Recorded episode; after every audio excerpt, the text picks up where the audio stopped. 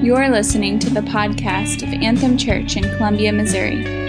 For more information, visit us online at anthemcolumbia.com. My name is Jake, like Stan said, and uh, I'm one of the pastors at Veritas in Cedar Rapids, and it's exciting to be here with you. Uh, it's really cool to be a part of a team, of a network of churches, and uh, we pray for you guys we celebrate what's going on in here, and it's just kind of good to be in the trenches together and it kind of put a face to uh, to Anthem Church. Uh, and it's been it's been a lot of fun to be the retreat speaker and spend some time with the college students here. Um, and I feel really important being able to say that I was a retreat speaker in Mexico.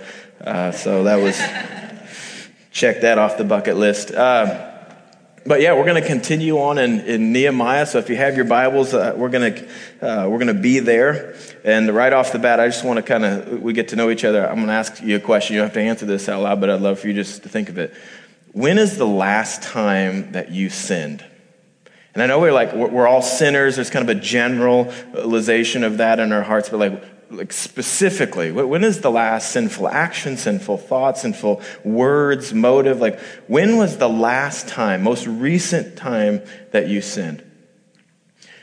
Well maybe we'll take it a step further. When is the last time that you confessed your sin to somebody else because we, we, we, know we all, we're all sinners, we all struggle with that. And then if you're here and you're, you're not a Christian, just somebody invited you, maybe you'd put it like, when is the last time you did something that you regretted? And you're like, oh, I hope I don't do that again.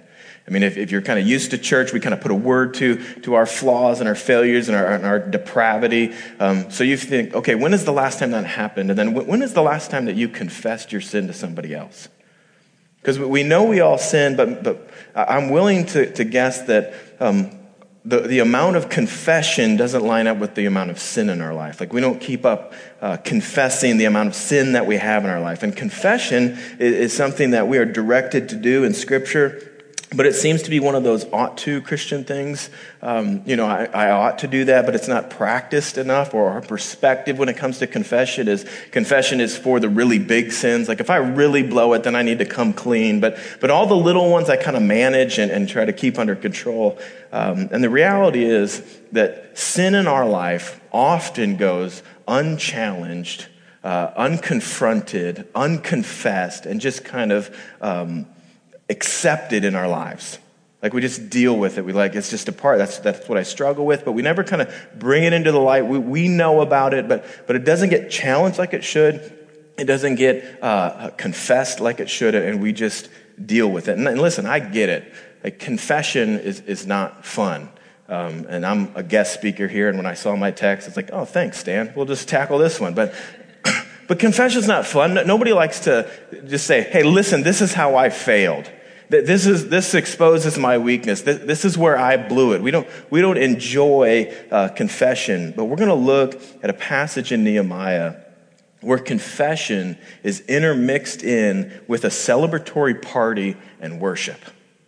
And I want to know, as a follower of Jesus, how do those two things go together? How, how do those two things go together? Because that's like, French fries and ice cream, right? You, I mean, you think those things don't normally go together, but I, I dip my fries in my frosty at Wendy's. I'm just gonna, I feel like I need to confess that now. Like, but that tastes good. But we don't, we don't think of, of ice cream when we think of French fries. When we think of French fries, we think of what? Ketchup, right? That's what we think of. And when we think of confession, we don't think of celebration and worship.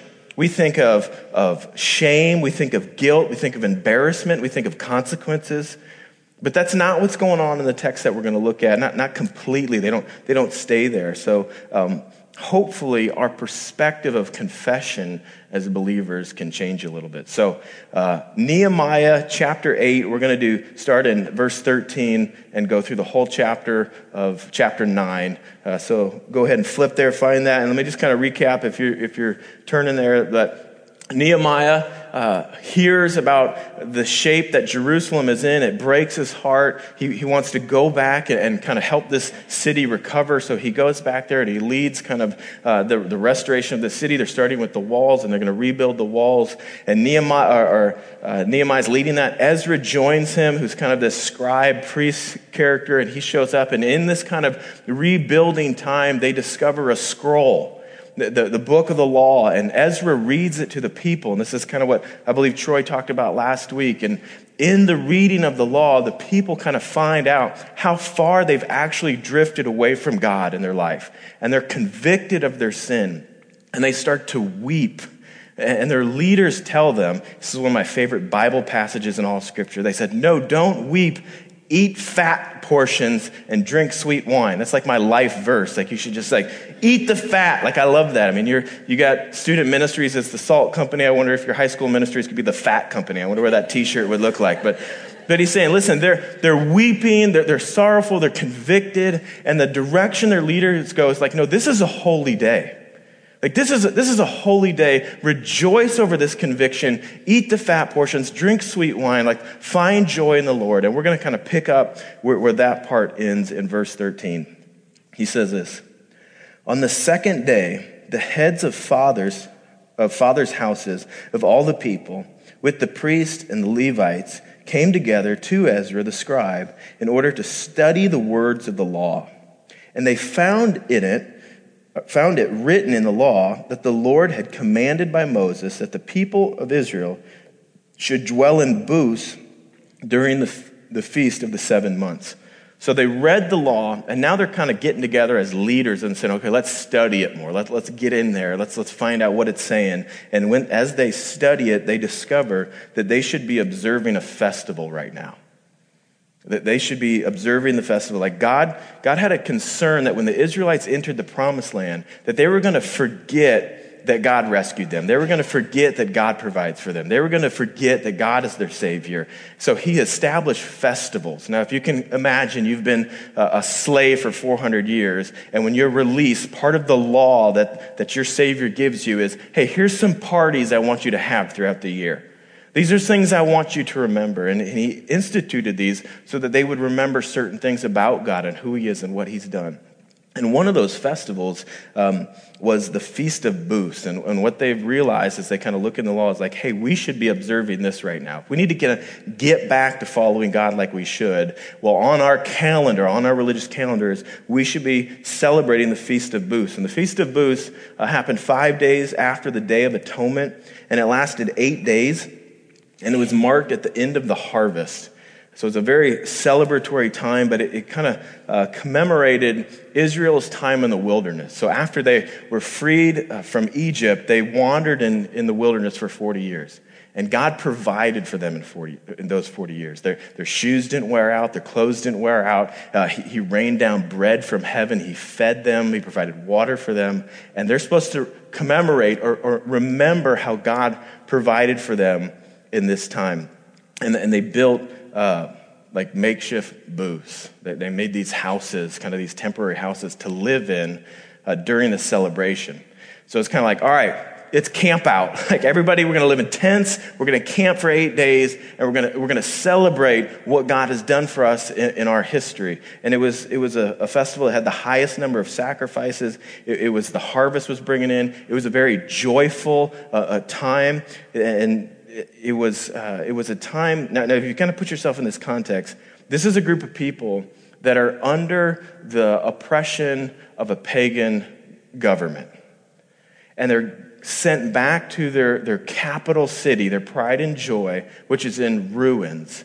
And they're trying to rebuild it, which doesn't really reflect the glory that it once was. But they're, they're putting this together. And in the midst of this process, they realize how far they've drifted for God. They're convicted. They feel terrible. And then they found out, okay, well, we're supposed, if we're going to get back on track with God, we're supposed to be celebrating right now. We're supposed to be remembering how God freed us before from an oppressive pagan government and how he can take care of us in the midst of transition. So this is what they're supposed to be remembering. So they obey this and they celebrate this, this festival. Um, and then we're going to pick up again the story in chapter 9. This is after they, they've celebrated the festival. It says, Now on the 24th day of this month, of the, uh, so this is after that celebration, the people of Israel were assembled with fasting and in sackcloth and with earth on their heads. And the Israelites separated themselves from all foreigners and stood and confessed their sins and the iniquities of their fathers. Now, here's what's going on there is a mix of emotions. You have starting off like they're weeping, like we're, we're so far from God, like what has happened. And then their leaders are like, no, no, no, this is a joyous time, celebrate. There's a festival we're supposed to be doing. So they do that. And then they come out of that and they're like, but, but we're a mess. Like we're, we're far from God. So they're like, they're not eating, they're fasting. They put on sackcloth, which is just like this itchy clothes. It's just kind of saying, hey, I'm not out for joy right now. I need to get back to God. And they're putting, like, they got dirt on their face and they're just, they're mourning. So you have this mix of emotions going on. It says uh, that they confessed their sins and the iniquities of their fathers. Now, this is foreign for us as kind of this, as Americans who just love kind of our individualistic mindset. Now, like we preach personal responsibility. Like you take responsibility for your sins, I'll take responsibility for my sins, but we are so individualistic in our mindset. Like, just tell me what I'm responsible for, what I did. Um, like, for example, in our history, that we, we we have tons of sins in our history, but it's like, that's not my problem, right? I didn't own slaves. That, I didn't do that. But these people had such a greater understand of, understanding of a collective community. That, that, that they're, they're kind of in this together and they're saying, listen, we went wrong. We, like us, our forefathers, all of us, like we've drifted from God. We've sinned against God. We've went wrong. Our fathers blew it. Like this is where they they kind of embrace pagan gods and we've indulged in stuff and they just see like the whole community like we've drifted so far from God and they're confessing their sins, they're confessing the sins of their history and what we see in this is they're taking sin really really seriously. They're taking their sins seriously. They're taking the sins in their history serious. I mean, before they're, they're weeping over it. And here they're fasting and wearing sackcloth and, and putting dirt on their face. And they're confessing their sins. And it seems like this kind of public gathering where they kind of all get together. And, and the, the insight that we get, it says they stood and confessed their sins. So I don't quite know what that looked like, but it's this gathering of, of just repentance where people are standing up and just saying, this is, this is what's going on in my life. Like I, I embrace the gods of Egypt. I got idols in my house. Like, you know, I, I've done this. And, and people stand up, well, I've done this, and this is where I'm at. This is like they're just standing up all over and kind of confessing their sins. And the point is, they are clearly not okay with the sin in their life. They hate it. They don't want it in there. They want to get rid of it. And they're, they're dragging it into the light, and they're confessing it. Which makes us ask the question for ourselves How do you feel about your sin? What are the emotions that come up when you see and come face to face with the sins in your life? Is it embarrassment? Is it shame? Is it guilt? Which all those are understandable, but those feelings left to themselves, they just kind of lead to covering up. Like, I don't want to talk about it. I don't want to expose it because I'm embarrassed about that. I'm, I'm ashamed of that. I feel guilty about that. So I just want to cover it up. When you deal with sin, do you ever have an emotion of anger? You ever have an emotion of urgency? Like, I need to do something about this? The Bible it talks a lot about, it uses language of that we need to put our sin to death that we should kill it, that we should drag it into the light. Like there's very violent language when it, the Bible talks about how we should deal with sin in our life. But sometimes it, seems like we have more of a, um, a need to manage our sin better. Like I need to keep it in check, I need to keep it under control, but, but not necessarily kill it. it it's like people that have exotic pets, right? The people that keep an exotic pet, it's like, okay, that's a responsibility. That's maybe a stupidity, but you have, you have some things that there's danger that you're trying to manage that you shouldn't manage. And that's why we have shows like When Animals Attack, right? Or you hear on the news of like a man was strangled by his pet nine foot, you know, boa constrictor. And you're like, wait, time out. You have a, a nine foot boa constrictor as a pet? Like, of course that's going to happen. Or the man is like, he was mauled by his pet tiger. It's like, you didn't see that coming? It's a tiger, right? So you can like scratch it behind the ears for a while, but eventually it's going to bite you, right? Because you're his toy. It's an apex predator. Like you don't have that as a pet. And we don't have, and we shouldn't have pet sins. like I'm just trying to control it, I'm trying to manage it, I'm trying to keep it in check, it will destroy you. And you know what? You may be able to keep it under control for a while, but it is eventually going to get the best of you. Like we, we can't have pets since we have to see the danger of sin, what it does to us in our relationship with God. We have to have an urgency to kill our sin and get rid of our sin. Uh, we, we lived in Arizona for a while, um, and we moved into a house, and I was it was it was night, and I was sleeping one time, and uh, you ever just wake up at night and you just feel like you know something's not right, like as a parent, like I just you know something's not right. So I get up and I'm walking through the house and checking on the kids, and I open. Uh, Rudy's room, my, my youngest, and uh, she's sleeping on her bed and her arms like hanging over the bed, and she's out. And in her room, there was like a sliding door to the outside that one of the kids must have left open. And I see in the room, I look in the corner, and there's a coiled up rattlesnake in our room. so, but it's like 12:30 at night, and I'm tired. So I just shut the door and leave her there, and it's like I'll, I'll deal with it in the morning, right? so, in the morning, I get up and I'm like, all right, well, it's gone. So I don't know where it's at. It's got to be here somewhere. We'll eventually find it. And I'm completely making this story up because you guys are looking like, I'm going to call DHS. Like, how could you do that? Just, listen, that didn't happen, but because you would say, that's, that's ridiculous. Like, if there's danger, you're going to deal with it, right? Well, well we have, do we have a sense of urgency when we recognize sin in our life? Like, oh, I'll get to that. I'll just shut the door. We'll just kind of keep it undercover, but I'll eventually deal with it. But when we realize how dangerous sin is in our life, it's like, no, like I don't care what time of day it is or what, like you got to deal with that. You got to put it to death. You have, you have to kill it. And when we know the danger of sin, we should have an urgency of dealing with it. But you, you can put it this way uh, confession is an act of killing sin, secrecy is an act of managing sin. Secrecy is like, okay, I, I got this under control. Let, us cover it up. Let's, I can manage it. I can handle it. Um, I won't do it again. But confession is an act of killing sin. Like, I got it. Uh, you're exposed. Let's bring it into the light. Let's, let's put it to death. And when these people were convicted of their sin, when Ezra read the law and they're like, oh man, we are so far from where we should be and what we should be doing. When they were convicted of their sin, confession followed conviction. And they were like, hey, I got to expose this. Like, this is in my heart. This is in my life. This is in my actions. I want to get it out. Like, I need to expose this. And when it comes to sin in our lives, it seems like, it seems like there can either, uh, there can either be two responses to it. Either people um, do not tend to take it too seriously. Like, what's the big deal? Everybody watches that show. Everybody does that on weekends. Everybody acts like that. Everybody talks like that. Well, like, what's the big deal? We're, we're all sinners, right? We just kind of brush sin to the side.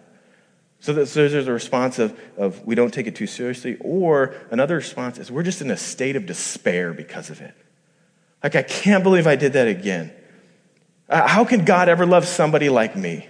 Like, I'm a terrible person. And listen to me, neither of those two should be our response. Neither of those two should be our response. Here's how the leaders directed them. Before, when they were weeping because of their sin, they're like, no, no, no, no. This is a joyful day.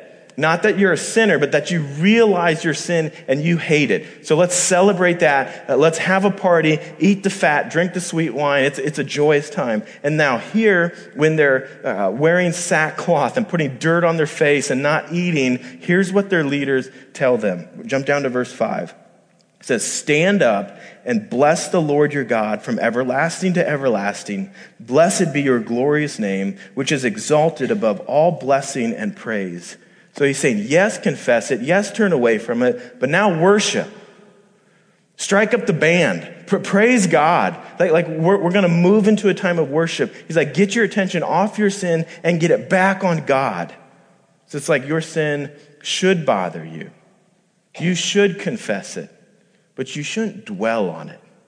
You don't stay there. Uh, you put it this way your sin should bother you, but it should not depress you. If your sin doesn't bother you, then you don't get the holiness of God. But if your sin is depressing you and putting you in despair, then you don't get the grace of God. And how we respond to our sin communicates that we understand the gospel. That I hate my sin because it has separated me from my Creator, but I don't dwell in it and I can worship out of it because His grace and it's greater than my sin. So, so listen to me. This is, this is the paradigm shift. What if our failures increased our worship? What if our failures increased our worship? What if, rather than getting so frustrated with ourselves, we fell more in love with God? I mean, for that to happen, we have to take our sin seriously and see clearly the grace of God. So these people here in this situation, they were convicted by their sin. They're, they're fasting, they're confessing, and their leaders tell them, hey, okay, great. Now let's worship. Now let's bless God. Let's, let's praise his name. Let's, let's turn our attention to him. And, and the one, one person then breaks into this sermon. We don't know who it is, but somebody breaks into this sermon, and we're not going to read all of it, but I'm going to read some of it to you to kind of get the gist of what he's, what he's teaching these people in this moment. But he goes through the history of Israel, and here's some of the things he says in this sermon in chapter 9. Uh, I'll start and read some chunks, but starting in verse 16. He says, But they and our fathers acted presumptuously and stiffened their neck and did not obey your commandments. They refused to obey and were not mindful of the wonders that you performed among them. But they stiffened their neck and appointed a leader to return to their slavery in Egypt. But you are a God ready to forgive, gracious and merciful, slow to anger, and abounding in steadfast love, and did not forsake them. Even when they had made for themselves a golden calf and said, This is your God who brought you up out of Egypt, and, com- and committed great blasphemies, you, in your great mercies, did not forsake them in the wilderness. The pillar of cloud to lead them in the way did not depart from them by day, nor the pillar of fire by night to light for them the way which they should go. You gave your spirit to instruct them and did not withhold your manna from their mouth and gave them water for their thirst. Forty years you sustained them in the wilderness, and they lacked nothing. Their clothes did not wear out, and their feet did not swell. So, this is like God's amazing grace to a rebellious people. Now, jump down to verse 26. It continues. Nevertheless, they were disobedient and rebelled against you, and cast your law behind their back, and killed your prophets who had warned them in order to turn them back to you. And they committed great blasphemies. Therefore, you gave them into the hand of their enemies who made them suffer. And in time of their suffering, they cried out to you, and you heard them from heaven. And according to your great mercies, you gave them saviors who saved them from the hand of their enemies. But after they had rest, they did evil again before you and abandoned them and you abandoned them to the hand of their enemies so that they had dominion over them. Yet, when they turned and cried to you, you heard from heaven, and many times you delivered them according to your great mercies or to your mercies. And you warned them in order to turn them back to your law. Yet they acted more presumptuously and did not obey your commandments, but sinned against your rules, which if a person does them, he shall live by them. And they turned a stubborn shoulder and stiffened their neck and would not obey. Many years you bore with them and warned them by your Spirit through your prophets, yet they would not give ear. Therefore, you gave them into the hand of the peoples of the land. Nevertheless, in your great mercies, you did not make an end of them or forsake them, for you are a gracious and merciful God. And then you jump down to verse 33 at the end of it. He sums up kind of his whole message. He says this For you have dealt faithfully, and we have acted wickedly. That's kind of, that's kind of the big idea. He's like, Here, here's what we've learned looking at the history. We act wickedly and you act faithfully. Like, you do not treat us as we deserve. You, you are great in mercies. So over and over again, he just emphasizes God's mercy, God's great mercy. They acted this way, but you acted this way. They acted this way, and they deserved this, but you gave them this. And you were faithful. And even though they blasphemed you and, and rebelled against you and turned away from you, you are there with mercy all the time. Your, your, your great mercy. And Paul refers to, to God being rich in mercy. You just, you're just shelling out mercy. Like you, you are so wealthy in mercy. And here's what these people needed to know in this moment. I think this is what we need to know as well. He kind of sums up, look at verse 17 again, the end of it. He says, But you are a God ready to forgive, gracious and merciful, slow to anger, and abounding in steadfast love. And when we are faced with our sin, it is so important to know the character of God. When we are faced with our sin, when we are convicted by our sin, you need to know the character of God. He is ready to forgive. I mean, you just think like he's, he's in a stance. He's like in this ready, he's like, I'm ready to forgive. Like I'm ready to jump. I'm ready to forgive. I'm gracious. I'm merciful. I'm abounding in a steadfast love. Like I have a lot of love to give. Like when we blow it, when we're convicted of our sin, we have to know the character of God. John in, in 1 John 1 9, he says, Listen, if you confess your sins, here's what you need to know about the character of God. He is faithful and just to forgive you of your sins and cleanse you from all unrighteousness. We have to know the character of God. So here's the question How, how does confession and worship go together? Mercy. Mercy, mercy, mercy. God's great mercy. God's mercy invites our confession. It says, listen, you're safe to come here. Bring your junk. Bring your struggles. I am ready to forgive. I'm abounding in steadfast love. And God's mercy invites our confession. And the fact that He's merciful doesn't just invite our confession, it turns our failures into worship because something greater than our failures takes center stage. Are you with me? Because it starts off being about how we blew it. Like, this is our failure, this is our sin. But then God's grace comes in, and that's bigger, and that's a bigger deal. Then that takes center stage. And now our attention's on that. So, guys, if we, if we understand the gospel, then confession doesn't end in shame. Don't stay there. It, it, it ends in worship. It should lead to worship, it should deepen our worship. God's mercy should transform our failures into worship. Now, we tend to go from failure to shame. We tend to go to failure. It's like, I can't believe I did that again. I'm a terrible person. I, am failing at this Christianity thing. How can God ever love somebody like me? And we go from failure to shame. Or we can go from failure to self improvement. Like, I'm never going to do that again, right? I'm, I'm going to fix it this time. This time I'm going to do better. But you know what? On both of those situations, the focus is still you. We need to go from failure to worship. We need to go from failure to worship, and then out of worship, behavior follows. Because Christianity is not about you getting it right. Christianity is about you getting Jesus, and Jesus will get you right. He will change you from the outside in, or from the inside out. He, he makes a, a transformation in us. So we need to go from failure to worship. And to a group of people caught in their sins, this guy preached a message about God's mercy and faithfulness. That was the topic. You have a group of broken people, like, I cannot believe we've drifted so far from God. We, we are just covered in sinfulness. And the sermon given to them in that moment was okay, I get it. Now let me tell you about God. I know you feel terrible, but, but, but eyes up here. I want to tell you about our God. He is ready to forgive. He is steadfast in love. He, he is gracious and merciful. He, and he preached about God.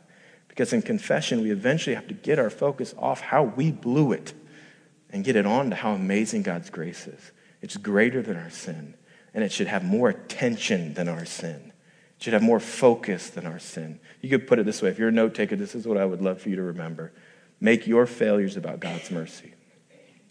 Make your failures about God's mercy. And mercy doesn't mean sin's okay. It means like you deserve death, right? But that's not how you're getting treated. You're getting mercy. So if you would make your failures about God's mercy, and guys, at confession as a group of people is how we do that. It's how we do that. God's mercy invites our confession, says it's safe to come here. You, you, you, I am faithful and just to forgive your sins when you confess. I will cleanse you from unrighteousness. I'm ready to forgive. Like we know the character of God, it invites our confession, and our confession then puts God's mercy on center stage. It, it puts it on display. And the problem is, or what tends to keep us from confessing, is we want to look good. I don't want to look like I don't have self control. I don't want to look like I fail in that. I don't want to look like a liar or a pervert or a gossip. I don't, I don't want people to think that of me. And it's really hard for us to look good and God to look merciful at the same time. Right? Because God's mercy shines in our weakness. His grace takes center stage and His forgiveness takes center stage when we need it. And the message of forgiveness cannot thrive in a context where we don't drag sin into the light. And I, listen, I'm not saying just that you just kind of uh, flippantly air your dirty laundry just to everybody and anybody. But we cannot be a people that just kind of project that we have it all together. and We don't struggle. That does not put God's grace in the spotlight. Make your failures about God's mercy. And, and here's the key, I think, to leading us to practice confession more. When it comes to confession, don't focus so much on what confessing says about you. Focus more on what the freedom of confessing says about God. When it comes to confession, don't focus so much on what confessing says about you, that it says that you struggle with this, that you fail in this, that you are weak in that. Focus more on what being free to confess says about God. That you trust in His grace, that He is ready to forgive, that His grace is greater than your sin, that you believe in mercy, that He offers it. Put, put, put God's grace on display in your freedom to confess.